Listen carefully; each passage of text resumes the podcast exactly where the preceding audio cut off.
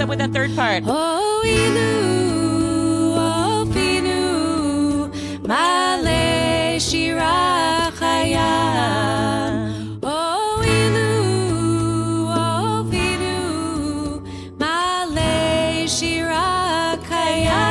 Try that. Hello and welcome to Contact High. Today's episode of Shabbat Replay is from our Saturday morning service on April 15th, when Rabbi Deena gave an enlightening sermon on kashrut, arguing that keeping kosher is not just a collective obligation or a personal choice, but also an ancient mindful eating practice we can all learn from. Take it away, Rabbi.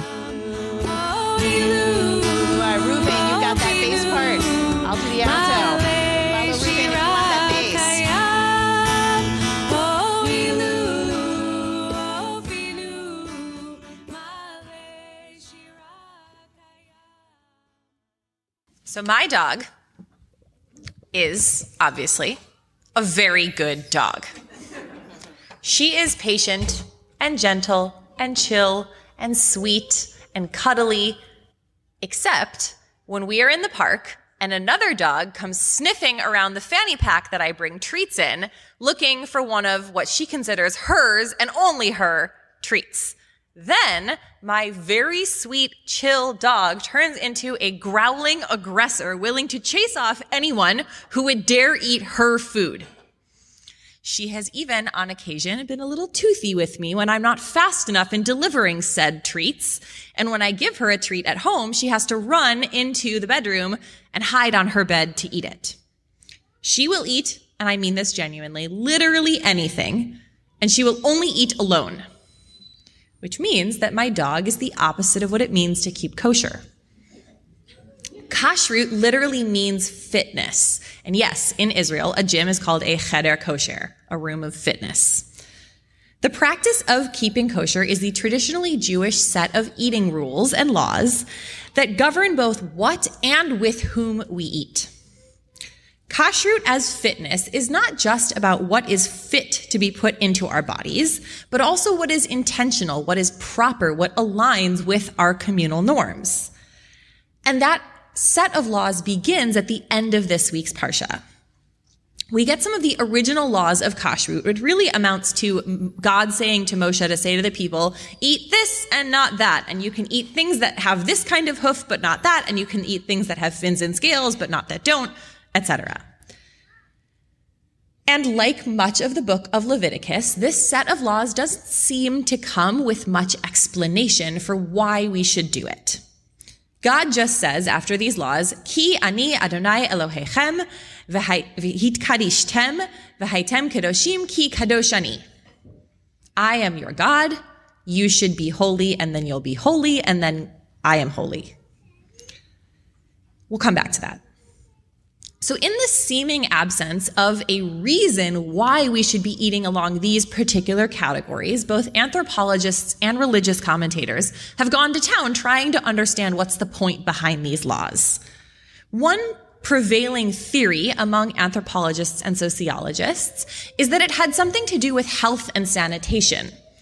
You might have heard a theory that the laws against eating pork products in particular were meant to protect the Israelites from trichinosis, which is a foodborne illness often found in pork products.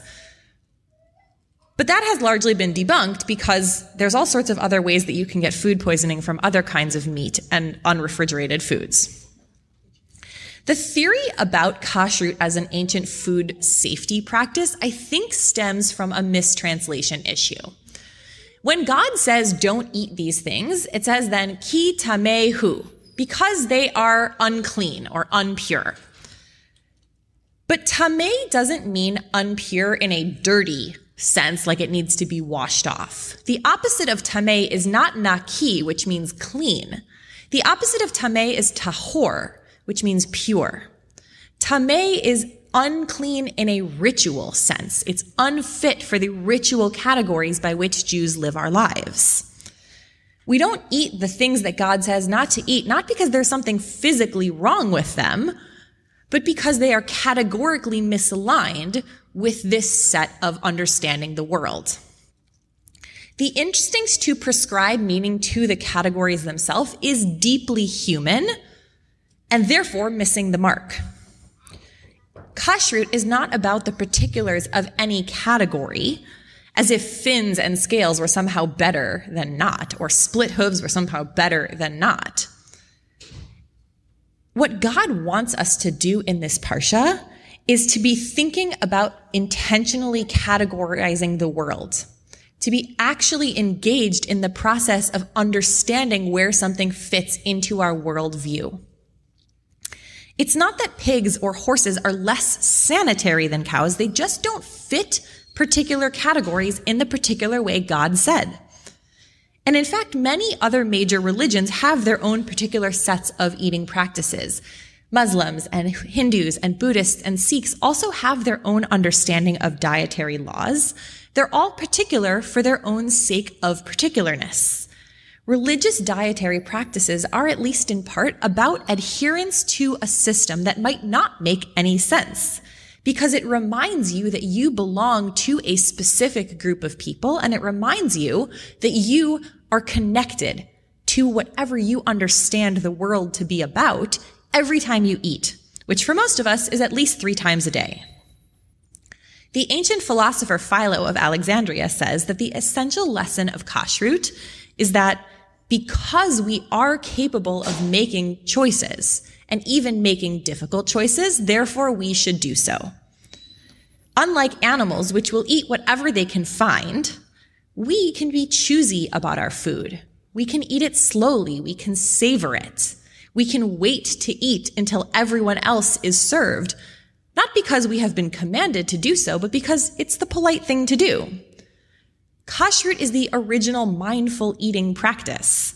It calls us to pay attention to our food before it ever goes into our body. But the other key element of kashrut is not just what you eat, but who you eat with. Because who you eat with is who you build community with. For the Israelites in the desert who were recently freed from slavery, building community with each other and building relationship with God was a vital task. And for the next several thousand years, this ability to draw boundaries around our community by our eating practices was a critical tool for Jewish survival. Which takes us back to the original justification for keeping kosher, which is that kashrut helps us be holy like God. To understand how this makes any sense, we need to do a quick linguistics lesson. So the root of the word holy is kuf dalid shin, kadesh. And it actually means to separate. Something that is kadosh is separate from the other stuff around it, time or physical objects or people. Kedusha, holiness, is about separateness. And yes, this relies on intentionality, but it also means that acting with Kedusha means separating ourselves from other people and from other things. This is what my dog cannot do, but I can. I can look at various people and say, yes, I want to build community with you. Therefore, I will share my food with you. Or I don't want to build community with you. Therefore, we will not share a meal together, or maybe just not right now. My dog can only say, mine go away. Kashrut is about separating people, making an us group and a them group, which is why the early reformers, the early reform Jews, rejected it. Abraham Geiger, who was a German rabbi and thought of as the founder of Reform Judaism, wrote of kashrut, and I quote, these dietary laws that are such a hindrance to the development of social relationships. For Reform Jews, being separate from secular society was a hindrance to the kind of lives that they wanted to lead. And so they eschewed keeping kosher. They even famously held a treif festival one time where they sat around and ate a bunch of non-kosher food together. That's no longer quite the practice. On the other hand, for Jews who were looking to solidify their differences from the other nations around them, keeping kosher was an excellent tool to do so. In the time of the Maccabees, Jews chose to be martyred rather than eat pork, sending the message to their German occupy German, sorry, Greek occupiers that they would literally rather die than be friends with them. What God is telling the Israelites in commanding them to keep kosher was make yourself separate from the other nations in the way that I am separate from the other gods.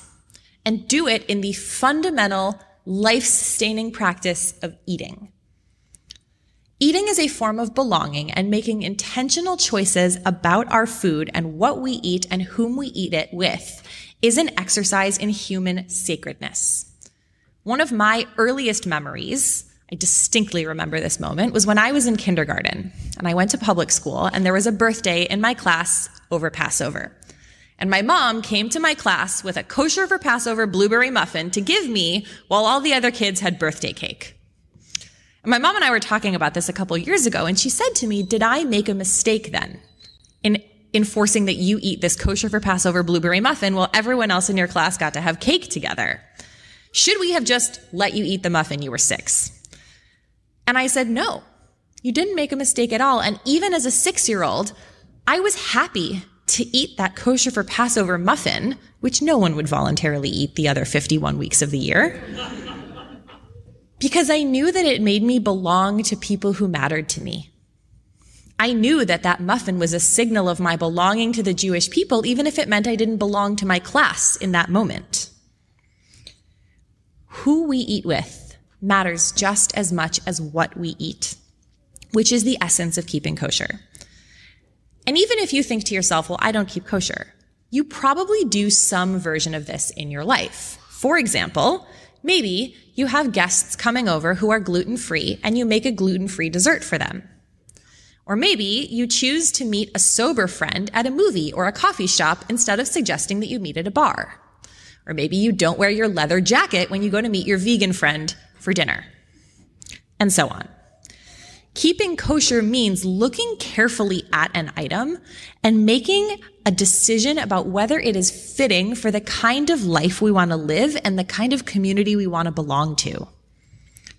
In the 1970s, Reb Zalman Schachter Shalomi, the founder of Renewal Judaism, coined the term eco-kashrut to refer to practices such as avoiding buying foods that were packaged in styrofoam or that had been produced by agribusinesses. Even if that meant that you would be required to choose an item that wasn't actually certified kosher. About a decade ago, in response to an investigative journalism article about poor working conditions in a kosher meat plant, Rabbi Morris Allen of Minnesota suggested a magen tzedek, a kind of hechsher, a kind of special seal for foods that would certify that they conformed to Jewish halacha, to Jewish law on labor practices and animal welfare and environmental stewardship, not just about the ritual fitness of the food. The label itself is not actually widely used now, but it reminds us that Jewish law cares about more than just what species we consume and how they were killed. Eating Jewishly, which, by the way, you do not need to be Jewish to do, means eating in a way that reminds you of your humanity and your social connections and your ethical values. Passover, which we just finished two days ago, tends to be the time of year that most Jews and Jewish adjacent folks are thinking about keeping kosher, even if they don't do it for the rest of the year. In my middle school, it was famous to see people come with ham and cheese on matzah sandwiches for Passover, thereby utterly disregarding the prohibition on eating pork and disregarding the prohibition on eating milk and meat together, but adhering to the prohibition on not eating bread over Passover. That's not a knock to that practice. It's a reminder that kashrut does not have to be all or nothing. If that's your version of keeping kosher, I am genuinely proud of you for taking time in your year to intentionally choose how to eat in such a way that aligns you to peoplehood. And my invitation in this moment is not to lose the momentum of that intentionality in your food, even as we go back to our squishy, bready, carby, cookie filled lives. Maybe for you, and I know this is radical, but maybe for you, keeping kosher in this moment means buying your pork from a small scale farmer who you have a relationship with and sharing it with people who you know and care about because it's intentional and it ties you to people you care about. Maybe for you in this moment, leaning into keeping kosher means learning about fair trade certifications and economic slavery and choosing to avoid buying products that were likely produced with slave labor. Maybe for you, it means keeping an extra set of dishes around so that you can invite over friends who might have a more stringent understanding of Jewish dietary laws than you do. Or maybe it means, if you're in the more stringent category, bringing your own plates to your friend's house so that you can share a meal together. The goal here, what I want you to do, is to look at the food that you put in your body as a chance to be connected to the food itself, to the community that you find yourself a part of, and to the people who you have the pleasure of sharing food with. To remind yourself that it is sacred to be connected to what we eat and who we eat it with. Shabbat Replay is a production of Mishkan Chicago. Our theme music was composed and performed by Kalman Strauss. You can always see where and when our next service will be on our calendar. There's a link in the show notes. And if you appreciated the program, please rate and review us on Apple Podcasts. I know you've heard it before, but it really does help. On behalf of Team Mishkan, thank you for listening.